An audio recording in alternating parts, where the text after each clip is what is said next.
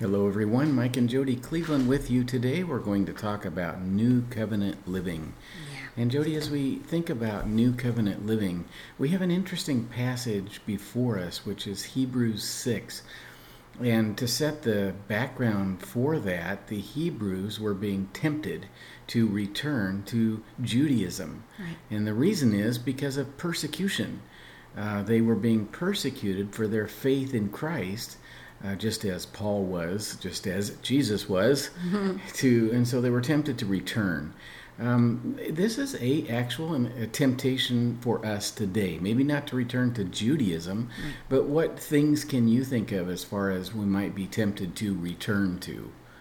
Well, any list of rules for ourselves, right? Um, like I must read my Bible X hours a day. I must get up at 4 a.m. to pray every morning for at least an hour but probably longer. You know, these types of rigid rules that we feel like, oh, if we do this, then God will be pleased with us. Yeah. That's very similar to Judaism. That's a very good point. Um, think about all through history, everybody who's been tempted to return.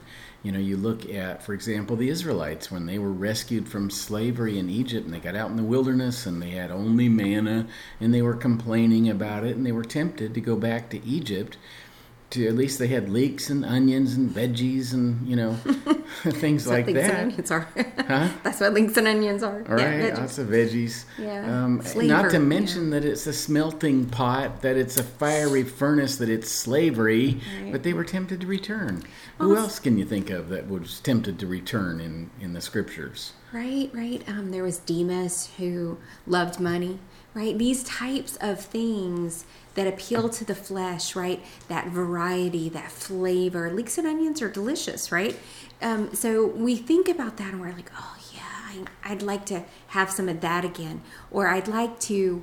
Um, you know, oh, money is really, I, I enjoy that. It help, it lets me provide for my family really well. And maybe I like to do things with it. Do you know what I mean? And so there's anything that appeals to the flesh is going to grab at us, right? And, Yeah. and our flesh is going to be like, ooh, that looks good. Right. You know, It's I think of Lot's wife. You know, that was tempted to return uh, to Sodom and Gomorrah after she had been rescued from it. yeah, brimstone falling down and the woman turns around. Right. What? Looks longingly back at Sodom and Gomorrah and wants to go back.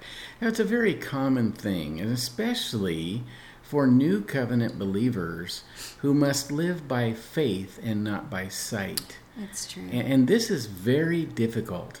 Uh, it's one of the reasons why I believe the Hebrews were being tempted to return to Judaism. Um, it, it, this living by faith requires you to face obstacles with you can't see any any help. Um, you have the living God who is a spirit and can't be seen visibly. You have the Spirit of God. You have other believers. But the point is, living by faith is not like living by sight. So true. And when we are tempted, not just um, or persecuted, I, I would say from within uh, by our own cravings of our flesh, or without um, by other people who might be mocking us or saying, um, "That's not going to work," or giving you all the reasons why you need to do something else. Um, it's hard Yeah. It's a very, very challenging. And this is why we have to be rooted and grounded in the gospel, why we have to take our stand in it, because if we don't, we will not be able to live out the new covenant life. That's right. Well, let's read then. Uh, the writer to the Hebrews reads, uh, writes in Hebrews 6, and we'll start with verse 4. Okay. It is impossible for those who've once been enlightened, who have tasted the heavenly gift, who have shared in the Holy Spirit, who have tasted the goodness of the Word of God and the powers of the coming age, and who have fallen away, to be brought back to repentance. To their loss, they are crucifying the Son of God all over again and subjecting him to public disgrace. So let's dispel a, a rumor, a misnomer right now, Right. which is, man, I just sinned this morning. Does that mean then that I have fallen away and now I cannot be brought back to repentance? And let me say, first of all, if you're even wondering that right now, I can tell you that this is not you. Because if you had determined to go back to something, to live and die in it, you would not even be questioning whether this would be you. So let's just dispel that. It's not referring to stumbling into sin. Right. Or even willful sin. Um, Right. Right. Uh, sometimes we're like, oh no, I knew it was wrong and I did it anyway. Right. And so I willfully sinned and therefore I cannot be forgiven. I've lost my salvation. I need to be saved again. Right. And this is not. This is not, at a all. truth. Sin easily besets all of us. It does. Every single one. What we're talking about here is those people who purposefully are being are choosing or being tempted to go back to Judaism to put themselves under the law as you described earlier this list of rules that's going to save me. Right. And so I'm going back to the religion of sacrifices, back to the religion of law keeping, and trying to earn my way into God's favor. I'm I'm doing good. I'm trying to obey, and maybe God will accept me. I'm rejecting the sacrifice. That's I'm rejecting the that's right. cross. And if you reject the cross, well, you're in a world of hurt. There is no other means. There is no other name by which we may be saved. Right. This is the, the reality of the new covenant that only in Jesus Christ. The reason there's no sacrifice left for sin is because Jesus once for all sacrificed himself and therefore purchased eternal redemption Yes. for us. If you turn away from that, there is no more sacrifice because all of those physical sacrifices pointed forward to the once for all completed sacrifice where Jesus offered himself on the cross and then sat down at the right hand of the throne of God. Right? That's our completed salvation. And if you turn away from that message to go to anything else, there's no sacrifice left for you. Now, you're still a sinner, but just there's no sacrifice. You'll have to pay yourself for your sins. Right? There's no eternal life in keeping the law. There is no um, Right. uh, atonement, right? There Yeah. was a temporary covering to point forward to the sacrifice, the once for all Right. that So, Christ did. Remember, we're talking about someone, people here who are crucifying the Son of God publicly. So they've have they have somehow made a public statement or declaration, or with their life, their lifestyle, they've said, "I do not want to be saved by the sacrifice of Christ.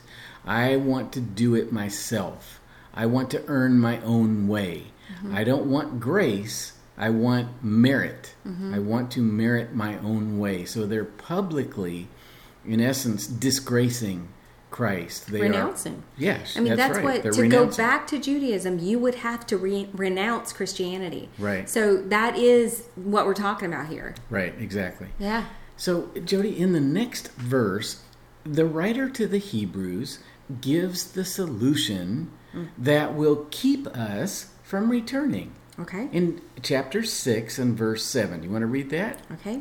Land that drinks in the rain, often falling on it, and that produces a crop useful to those for whom it is farmed, receives the blessing of God. Okay. How do you receive the blessing of God? Um, you receive the gospel. That's right. now, this is the writer to the Hebrews way of showing the sacrifice of Christ. He's using a farming analogy, So nice. talking about the land.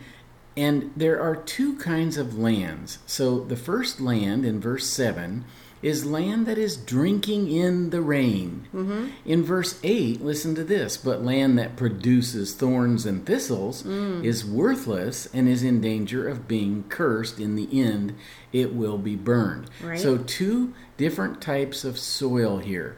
Notice in verse 7, the land is drinking in the rain, and that is what enables it to be productive, to produce a crop. Right. But in verse 8, it says nothing about drinking in any rain. No. It's just dry, brittle. It has not received what's needed in order to produce fruit, and so Mm-hmm. it's just worthless, Thorns and thistles and worthless and cursed. Right? Yep. So think about now, this is just an illustration. So applying that to our new covenant living. Okay. As you said, this drinking in the rain mm. is a continual receiving of the the results of the gospel. Yes. It's coming to the cross, mouth wide open, Yes. looking up and seeing the suffering Savior, mm-hmm. seeing the Lamb that's bleeding for my sins, Right. seeing the Son of God treated as the worst sinner ever, and seeing that there's a great exchange being made where He has become my sin, taken on Himself my guilt, where I'm receiving the righteousness of Christ as a robe to cover me. I'm receiving the Spirit of God to live inside of me. And so what's what am I doing? I'm drinking in spiritual rain Yes. so that every day I'm refreshed again. Right. I'm continually being uh, experiencing the power of forgiveness Right. And new life, Right. all by focusing on the cross. This is how we live under the new covenant. Absolutely. We drink in the rain of the gospel. Right. When we remember, when we remember that Christ died for our sins, Yeah. right? That he has washed them all the way, past, present, and future. They were all future when Jesus died on the cross. So they have been all taken care of in Jesus. Then when I sin today, and we all know I will, but when I do it, there's no condemnation for me, only the Holy Spirit guiding me away from that. Oh, we got off mark there. Come back to the cross, come back to Jesus, follow him, right? And then I turn away from ungodliness, I turn away from whatever sin I'm committing, and I turn back to Christ and I remember that's right. I'm cleansed, I'm just justified, I've been sanctified by the blood of Jesus because he died for me and he rose again for me. And you can't take that away from me. That will never change. Jesus is not someone who it's the hokey pokey. Oh, you're forgiven. No, no, you're not. Oh, you're forgiven. No, you're not. Stop kidding. You know, No. no JK, no just kidding with Jesus. It is a solid, once for all, done and finished. Hallelujah. Amen. Hallelujah is Yes. right. And this is how you drink. This is how you drink, And- uh, friends. and- drink. Right? Drink up. And I, I think just now of Isaiah 55 Come, all you who are thirsty. Yes. Come to the waters. You who have no money, come buy and eat. Come buy wine and milk without money and without cost. Why spend money on what is not bread and your labor on what does not satisfy? And here's how you buy it listen. Listen to me and eat what is good, and you will delight in the richest of fare. Jody, as you come to the cross, you can listen. You can. You are listening to your own forgiveness being proclaimed over you. You are listening to all of paradise being opened to you. You're listening to family love being spread abo- abroad. Your You're, you're yeah. listening and you're watching, you're seeing, and what you're doing is just drinking it in, Right. refreshing your soul and your heart once again, Mm-hmm. and satisfying yourself at the cross of Christ. Amen. As you do that, you produce fruit. You do. It's a miracle. It's amazing. You're actually producing fruit by drinking in gospel rain. Mm-hmm. That way, you don't turn your back on New Covenant living, on living by faith. Right. You don't want to go back to something that's easier, some rules and laws, a, a merit based system. Right. Something you, You- can see. That's right. And you want to stay far away from that. You do. Because you understand that back there, while it may seem comfortable to the flesh, you're actually uh, turning away from the only sacrifice there is. Right. And that's the problem. You can't turn away from the sacrifice. And so in Hebrews chapter 6, the writer then says uh, to the Hebrews in verse 9 Even though we speak like this, dear friends, we are convinced of better things in your case, Great. the things that have to do with salvation. And so, what he's talking about is salvation through the cross of Christ is accompanied by persevering uh, spiritual determination to continue on walking by faith, continue on living by the power of the Spirit.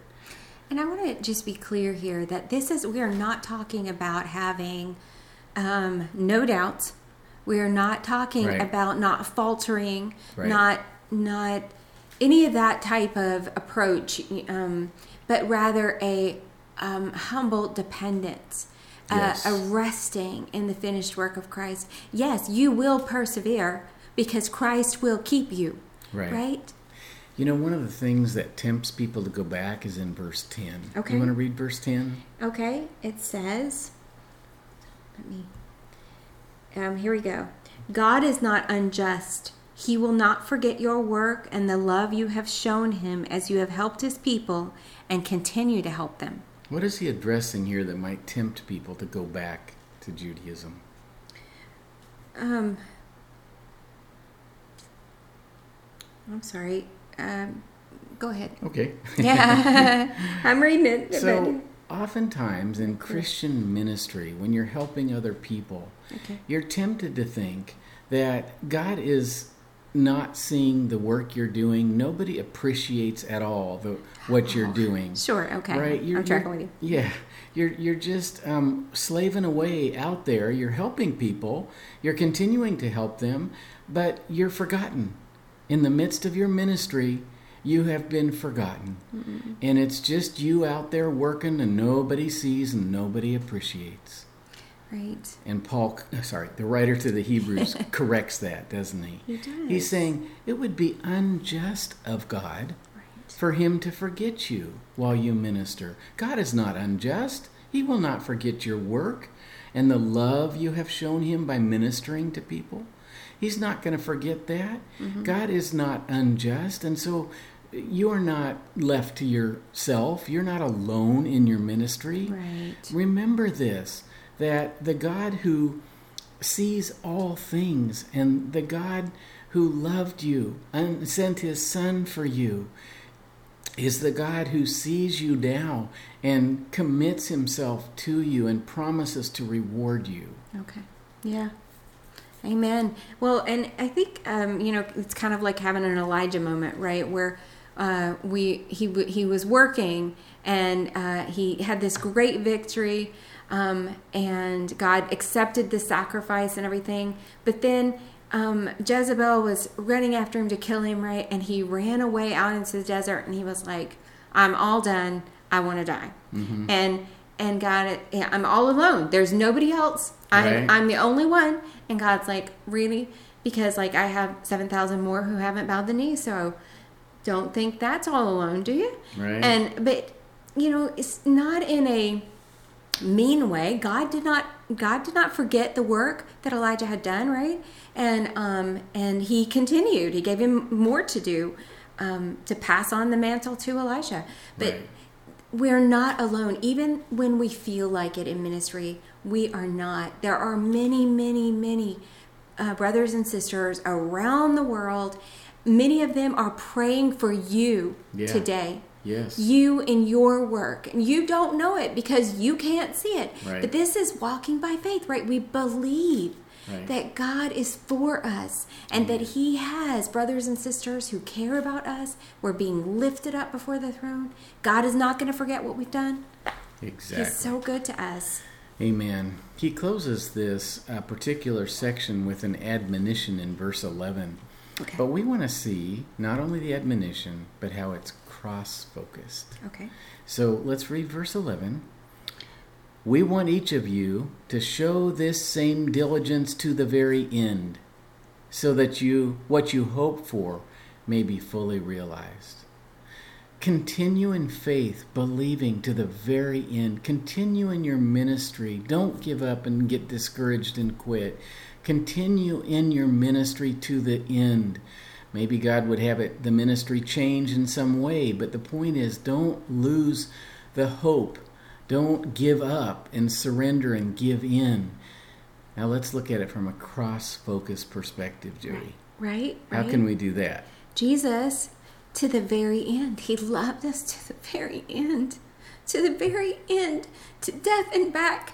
That's how much he loved us. And he finished the work. He cried out in a loud voice, It is finished. And who are we to say, um, no?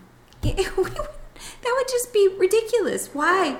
Why would we turn away from this beautiful sacrifice? Why would we um, not follow him all the way to the end? He went all the way to the end for us. Yeah, to the end. When when he was on the cross, he cried out, "It is finished." It was the end, the end of our sin, Thank the you. end of our guilt, Yes. the end of our striving to be right with God, the mm-hmm. end of the law's curse over us, the end of hell for us. It was the end. He kept going to the end. And if you read John chapter 13, verse 1, it says, Having loved his own who were in the world, he loved them to the end. Yes, I love that. And as you look at the cross, you see someone who has come to the end of his life. The end of his blood being poured out, the end of the Holy Spirit's work in that body. Mm. And he persisted all that way, loving us to the end. Mm. We were on his heart, we were in his mind. Yes. You, Christian worker out there, were in the heart of Jesus as he went to the end. It says so in John 13 1. Having loved his own who were in the world, he loved them to the end. Mm. He's loving you to death Yes. And shedding blood for you. Yes. And this is what you are to emulate. Keep going. Right. Be And- encouraged. And as we look to the cross, we will. Yeah. That is what we that's what we're told in Hebrews 12, right? Consider him who endured such suffering, right? Consider him so you don't grow weary in doing what is right. Consider what? Consider his death on the cross. Mm. Consider. Think about that. Hold that in your heart. Hold that in your mind because as we do, as we do, we keep going. yeah. You know, how many movies are made where, you know, the the hero he just like should be wiped out, but but somehow he musters up the last little mm. bit, right? Because he's inspired, right? There's a love, there's a passion, there's something that pushes him onward, right? And for us, that's Christ. That's Christ and his death on the cross. Yeah. Uh, it's the power of love. Love continues to strengthen you. It will strengthen you today if you will just stop and look up at the cross, like Jody said. You know, we watched a movie the other night called You Get Me. And there was a young boy there who was in love with this young girl. And he made this statement That's the thing about love. It changes you, it makes you do things you never thought you'd do.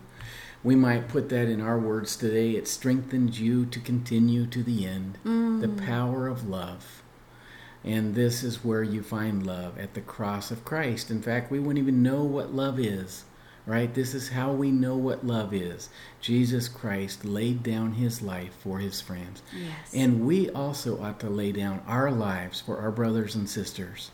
And so remember, every admonition in Scripture is always accompanied by a look at the cross. yes. So that we receive the good news, we drink in the gospel rain. Yes. And as we drink it in, oh my, we are en- energized and we are uh, empowered to continue on and produce fruit in the kingdom of God. yes. Oh, but for one look at Christ's cross. Hmm. And the love pours in again, wave after wave, and we drink of the gospel rain and we continue. Amen. Thank you for talking about Hebrews 6 with me, Jody. Any final thoughts? Oh, I'm just so thankful. I'm so thankful for the sufficiency of the sacrifice. I'm so thankful that we can look to Jesus and walk by faith. We can believe in the resurrection today and not lose heart, right? Amen.